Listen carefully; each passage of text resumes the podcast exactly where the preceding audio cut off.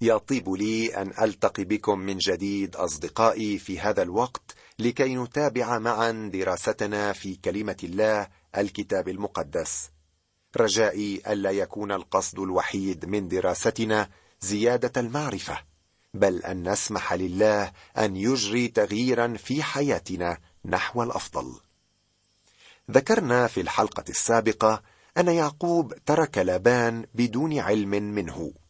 فيلحق لابان بيعقوب ويدركه ويتهمه بسرقة أصنامه التي أخذتها فعلا راحيل دون علم من زوجها.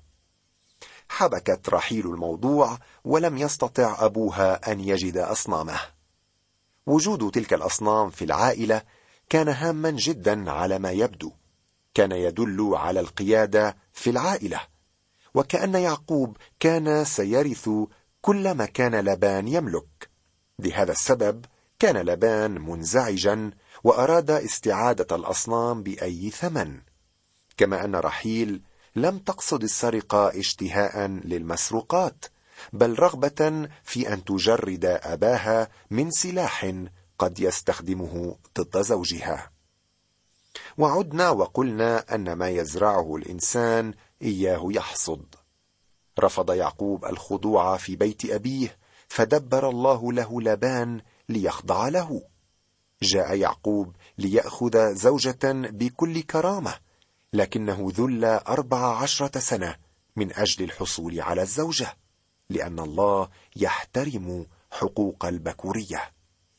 خدع يعقوب أباه فخدع من قبل حميه. يعقوب الأصغر أراد أن يصبح الأكبر. وعندما أراد أن يحصل على الأصغر أعطيت له الأكبر. وسنرى في الحلقات المقبلة كيف سيخدع يعقوب من قبل أولاده تماما كما خدع أباه. نعم ما يزرعه الإنسان إياه يحصد. نستكمل الآن الفقرة الأخيرة من الأصحاح الحادي وثلاثين وأقرأ لك من العدد الثاني والأربعين عندما كان يعقوب يعاتب حماه لبان على السنوات الماضية. يقول لولا أن إله أبي إله إبراهيم وهيبة إسحاق كان معي لكنت الآن قد صرفتني فارغا. مشقتي وتعب يدي قد نظر الله فوبخك البارحة. انتهى يعقوب من مرافعته والآن حان موعد وداع لبان. فأجاب لبان وقال ليعقوب البنات بناتي والبنون بنية والغنم غنمي وكل ما أنت ترى فهو لي. فبناتي ماذا أصنع بهن اليوم أو بأولادهن الذين ولدنا؟ فالآن هلم نقطع عهدا أنا وأنت فيكون شاهدا بيني وبينك. ويعد يعقوب الحجارة ويبرم العهد. وقال لابان هذه الرجمة هي شاهدة بيني وبينك اليوم. لذلك دعي اسمها جلعيد والمصفاة لأنه قال ليراقب الرب بيني وبينك حينما نتوارى بعضنا عن بعض. كأن كل واحد يقول للآخر ليراقب الرب بيني وبينك حتى لا تسرق مني مرة أخرى. وصارت الحجارة خطا فاصلا في المصفاة بين يعقوب ولابان حتى لا يتعدى أحدهم على حدود الآخر.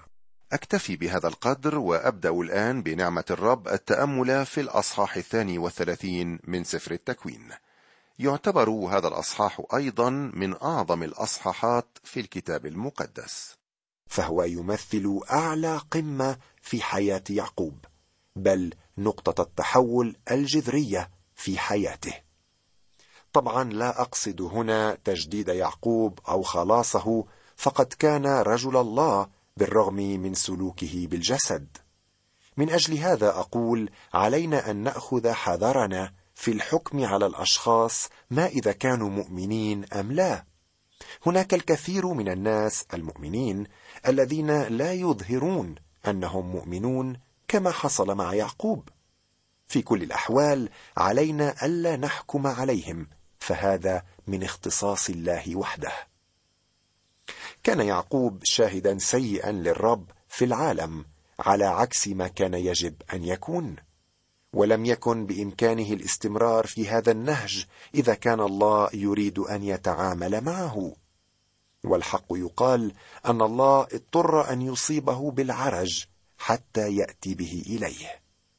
هكذا الحال معنا. فقد يسمح الله بتأديبنا أحيانا ليرجعنا إليه. يقول كاتب العبرانيين لأن الذي يحبه الرب يؤدبه ويجلد كل ابن يقبله. هذه طريقة الله وهو وضع يعقوب في مدرسة صعبة لمدة عشرين سنة. كان رئيسها وعميدها لابان وكما يلقي الطالب كلمة وداع في حفلة التخريج. هكذا يعقوب ألقى كلمته التي دعت إلى الشفقة. كانت تجربة قاسية ومريرة ليعقوب. نارا سمح له الله أن يجتازها. نأتي الآن إلى الامتحان التالي الذي كان يعقوب سيمر به لأنه كان سيصبح سفيرا لله. كان الله سيتعامل معه بطريقة استثنائية في هذا الإصحاح الذي أمامنا. قبل أن أبدأ أحب أن أقدم لك مستمعي هذه الكلمات من نبوة إشعياء. يعطي المعي قدرة ولعديم القوة يكثر شدة. هذا بالضبط ما مر به يعقوب. سأطلب من الأخت ميسون أن تقرأ لنا من العدد الأول وحتى الثاني عشر من الفصل الثاني والثلاثين. أرجو مستمعي أن تفتح كتابك المقدس على هذه الفقرة لكي تتبع معها وأن تحضر الدفتر والقلم لتدوين الملاحظات فإن هذه هي الطريقة الوحيدة التي يمكنك أن تستفيد بها من دراستنا فالاستماع وحده قد لا يكفي.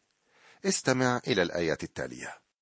وأما يعقوب فمضى في طريقه ولقاه ملائكة الله.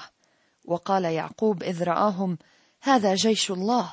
فدعا اسم ذلك المكان محانايم وأرسل يعقوب رسلا قدامه إلى عيسو أخيه إلى أرض سعير بلاد أدوم وأمرهم قائلا هكذا تقولون لسيدي عيسو. هكذا قال عبدك يعقوب تغربت عند لابان ولبثت إلى الآن وقد صار لي بقر وحمير وغنم وعبيد وإماء وأرسلت لأخبر سيدي لكي أجد نعمة في عينيك. فرجع الرسل إلى يعقوب قائلين أتينا إلى أخيك إلى عيسو وهو أيضا قادم للقائك وأربعمائة رجل معه.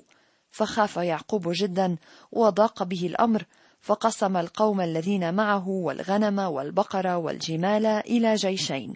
وقال إن جاء عيسو إلى الجيش الواحد وضربه يكون الجيش الباقي ناجيا. وقال يعقوب يا إله أبي إبراهيم وإله أبي إسحاق الرب الذي قال لي ارجع إلى أرضك وإلى عشيرتك فأحسن إليك. صغير أنا عن جميع ألطافك وجميع الامانه التي صنعت إلى عبدك. فإني بعصاي عبرت هذا الأردن والآن قد صرت جيشين. نجني من يد أخي من يد عيسو لأني خائف منه أن يأتي ويضربني الامه مع البنين. وأنت قد قلت إني أحسن إليك وأجعل نسلك كرمل البحر الذي لا يعد للكثرة. بدأ الله يتعامل مع يعقوب مباشرة ليأتي به إلى مكان الإثمار الحقيقي والخدمة الحية والشهادة لشخصه. ولكن ما زال الدهاء يسري في عروق يعقوب. رجع إلى الأرض وتذكر آخر مرة التقى بها عيسو وهو يهدد ويتوعد. لاحظ الألفاظ التي استعملها. سيدي عيسو. عبدك يعقوب. لقد احتال على أخيه للحصول على البكورية. أما الآن فتتغير لهجة كلامه. لابد أنه تعلم الكثير عند لبان. وهذه الألفاظ إن دلت على شيء فإنها تدل على شخص كان ملوما في ضميره وهي لهجة لا تصدر إلا من أمثال يعقوب. فرجع الرسل إلى يعقوب قائلين أتينا إلى أخيك إلى عيسو وهو أيضا قادم للقائك وأربعمائة رجل معه. طبعا أفسعت هذه الرسالة يعقوب لا سيما أن عيسو لم يفصح عن نواياه للرسل. اعتقد يعقوب أن عيسو قادم للثأر منه. فخاف يعقوب جدا وضاق به الأمر. ولكن ماذا صنع؟ هل التجأ إلى الله؟ كلا بل أخذ في التدبير وعمد إلى العمل بنفسه. فقسم القوم الذين معه والغنم والبقر والجمال إلى جيشين وقال إن جاء عيسو إلى الجيش الواحد وضربه يكون الجيش الباقي ناجيا. لم يقنعه مرء جيش الله ليسلك سبيل الإيمان ازاء عيسو ومن هنا فكر فيما ظنه كافيا لدرء الخطر عنه. لاحظ الذكاء ولكن أيضا لاحظ التفكير السيء الذي كان عند يعقوب. أول فكر يأتي إليه هو تدبير الحيل وتلك هي صورة القلب البشري الضعيف المسكين. وبعد أن دبر الأمور بنفسه يلجأ أخيرا إلى الله. أكيد أن يعقوب لم يكن راضيا على نفسه وأحس بحاجته للاقتراب إلى الله بطريقة لم يكن له عهد بها. وهذا ما يفعله الآن يقترب إلى الله. يا إله أبي إبراهيم وإله أبي إسحاق الرب الذي قال لي ارجع إلى أرضك وإلى عشيرتك فأحسن إليك. صغير أنا عن جميع ألطافك وجميع الأمانة التي صنعت إلى عبدك. فإني بعصاي عبرت هذا الأردن والآن قد صرت جيشين.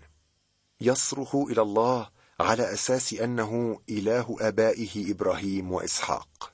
نستطيع أن نرى تغييرا صغيرا في حياة يعقوب. هذه أول مرة تسمعه فيها يقول صغير أنا عن جميع ألطافك. يا لها من عبارة رائعة تعبر عن موقفنا الصحيح تجاه الله. لقد اعترف يعقوب أنه أخطأ أمام الله وكثيرون اليوم من المؤمنين لا يعترفون بزلاتهم. كل المؤمنين هم خطاة مخلصين بالنعمة وسنبقى كذلك إلى الأبد. وما دمنا في هذه الحياة فإننا نمتلك تلك الطبيعة القديمة الفاسدة التي تشجعنا على ارتكاب الخطية. ولكن الله لن يسمح لنا أن ندخل السماء بهذه الطبيعة. لهذا السبب أعطى الله كل مؤمن طبيعة جديدة لأن القديمه لا يمكن استصلاحها. ويعقوب الآن ابتدأ يفهم أنه غير مستحق. هذا الموقف الوحيد مستمعي الذي يمكننا أن نأتي به إلى الله. وبهذا الموقف هو يتواصل معنا. ويواصل يعقوب نجني من يد أخي من يد عيسو. كانت ليلة ليلاء بالنسبة ليعقوب وقد صرخ فيها كثيرا إلى الرب. نقرأ الآن من العدد الثالث عشر وحتى الحادي والعشرين من الفصل الثاني والثلاثين. وبات هناك تلك الليلة وأخذ مما أتى بيده هدية لعيسو أخيه. مئتي عنز وعشرين تيسا مئتي نعجة وعشرين كبشا ثلاثين ناقة مرضعة وأولادها أربعين بقرة وعشرة ثيران عشرين أتانا وعشرة حمير ودفعها إلى يد عبيده قطيعا قطيعا على حدة. وقال لعبيده اجتازوا قدامي واجعلوا فسحة بين قطيع وقطيع. وأمر الأول قائلا إذا صادفك عيسو أخي وسألك قائلا لمن أنت وإلى أين تذهب ولمن هذا الذي قدامك تقول لعبدك يعقوب هو هدية مرسلة لسيدي عيسو وها هو أيضا وراءنا وأمر أيضا الثاني والثالث وجميع السائرين وراء القطعان بمثل هذا الكلام تكلمون عيسو حينما تجدونه وتقولون هو ذا عبدك يعقوب أيضا وراءنا لأنه قال أستعطف وجهه بالهدية السائرة أمامي وبعد ذلك أنظر وجهه عسى أن يرفع وجهي. فاجتازت الهدية قدامه وأما هو فبات تلك الليلة في المحلة وبات هناك تلك الليلة وأخذ مما أتى بيده هدية لعيسو أخيه. أصبح يعقوب الآن كريما في مواشيه. سبحان مغير الأحوال. ودفعها إلى يد عبيده قطيعا قطيعا على حدة. وقال لعبيده اجتازوا قدامي واجعلوا فسحة بين قطيع وقطيع. ظن يعقوب أن يرقق قلب أخيه عليه بالهدايا التي أرسلها له والتي كان سيأخذها على دفعتين في الطريق. لقد صلى يعقوب إلى الله وطلب منه الحماية وطالبه بوعده بالحماية. ولكن هل وثق بالرب؟ كلا بل عمل ترتيباته الخاصة لينجو من عيسو. لقد أحس بالذنب واستشعر بالخوف من عيسو الذي سبق فأساء إليه. ولكن عوضا عن أن يلقي على الرب همه ويتكل عليه لجأ كعادته إلى ابتكاراته ونسي كيف أن الله اعترض سبيل لابان وتحولت الخصومه عناقا وقبلات. وقد شاء الروح القدس أن يطلعنا على حالة يعقوب لفائدتنا حتى لا نكون في قلق إزاء المستقبل فلا نهتم بالغد. نعم مستمعي كثيرا ما نرتكب نفس خطأ يعقوب. كثيرا ما نلجأ إلى الرب بالصلاة ونلقي بأحمالنا عليه. وعندما تنتهي الصلاة نقف ونحمل هذه الأحمال من جديد على أكتافنا.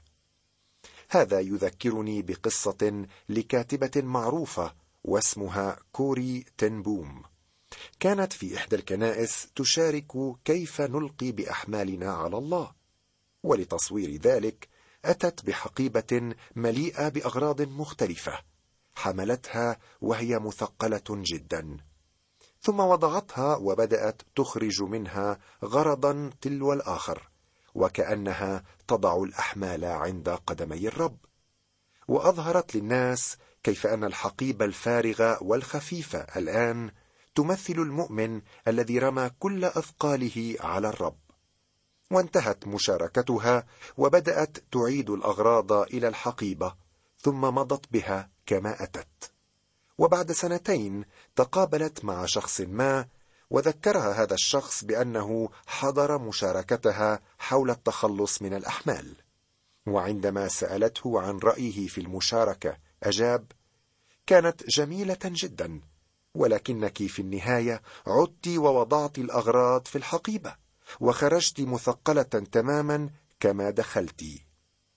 هناك وجهة نظر جادة لهذا الرجل البسيط الذي أعتقد أنه فهم الموضوع تماما. كثيرا ما نفعل نفس الشيء عندما نصلي. نضع الحمل أمام الله ثم نخرج به من جديد بعدما ننتهي. أرجو يا صديقي أن تثق بالله كما ينبغي فهو الوحيد الذي يعرف كيف يتعامل مع أحمالك. إلقي كل شيء على إله كل نعمة لأنه هو يعتني بك. وأمر الأول قائلا إذا صادفك عيسو أخي وسألك قائلا لمن أنت؟ وإلى أين تذهب؟ ولمن هذا الذي قدامك؟ تقول لعبدك يعقوب. هو هدية مرسلة لسيد عيسو. وها هو أيضا وراءنا. وأمر أيضا الثاني والثالث وجميع السائرين وراء القطعان قائلا بمثل هذا الكلام تكلمون عيسو حينما تجدونه وتقولون هو ذا عبدك يعقوب أيضا وراءنا لأنه قال أستعطف وجهه بالهديه السائره أمامي وبعد ذلك أنظر وجهه عسى أن يرفع وجهي. هذه هي الخطة أن يلتقي عيسو بمجموعة تلو الأخرى. فاجتازت الهدية قدامه وأما هو فبات تلك الليلة في المحلة. تلك الليلة كانت من أهم الليالي في حياة يعقوب وقد غيرت مسار حياته بأكملها. فقد تقابل مع شخص هام في مخاضة يبوق التي تقع في المملكة الأردنية الهاشمية. وسنرى ما هو الاختبار الهام الذي مر به يعقوب هناك. تواعد معي غدا أخي الكريم لتعرف ماذا حصل مع يعقوب في مخاضة يبوق. وحتى ألتقي بك في الحلقة المقبلة لك مني كل المشاعر الطيبة والرب معك.